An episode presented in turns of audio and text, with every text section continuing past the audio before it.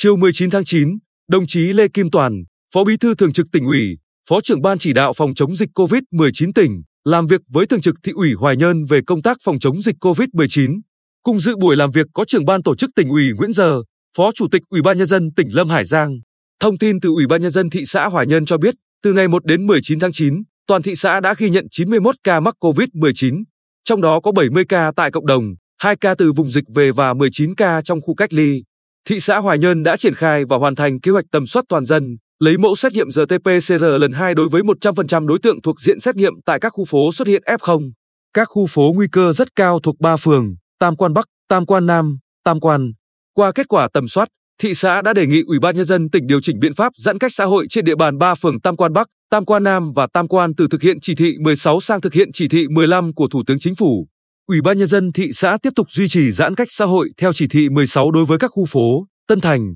Tân Thành 1, Tân Thành 2, Thiện Chánh, Thiện Chánh 1, Thiện Chánh 2, phường Tam Quan Bắc, khu phố 3 và 4, phường Tam Quan, khu phố Cửu Lợi Tây, phường Tam Quan Nam đến ngày 25 tháng 9. Kết luận buổi làm việc,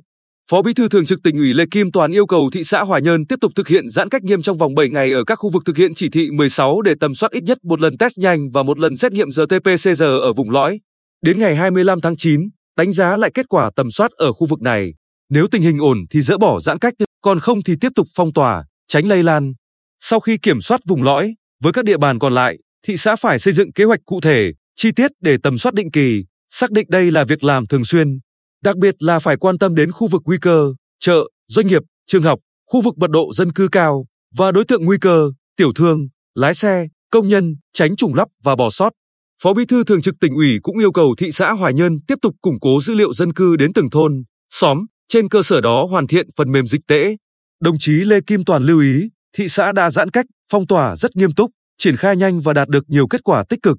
Nhưng tinh thần mới hiện nay là chúng ta phải sẵn sàng sống chung với dịch, không thể zero Covid được. Nên dù dịch đã được kiểm soát, nhưng phải đẩy mạnh tuyên truyền đến người dân, liên tục xét nghiệm và chuẩn bị kỹ phương án điều trị F0, vaccine phòng dịch. Muốn đạt được mục tiêu này, thị xã Hòa Nhân phải hoàn thiện kịch bản, kế hoạch đề ra các giải pháp cụ thể để có phương án sống chung với dịch, phù hợp tình hình thực tế tại địa phương. Bên cạnh đó, Phó Bí thư Thường trực tỉnh ủy đề nghị thị xã Hòa Nhân tiếp tục khảo sát các khu vực an toàn, đảm bảo triển khai hiệu quả các biện pháp phòng dịch mới, thành lập các khu cách ly tập trung. Đồng thời, thay đổi cách quản lý cho phù hợp với phương châm bảo vệ vùng xanh, thu hẹp vùng vàng, vùng đỏ.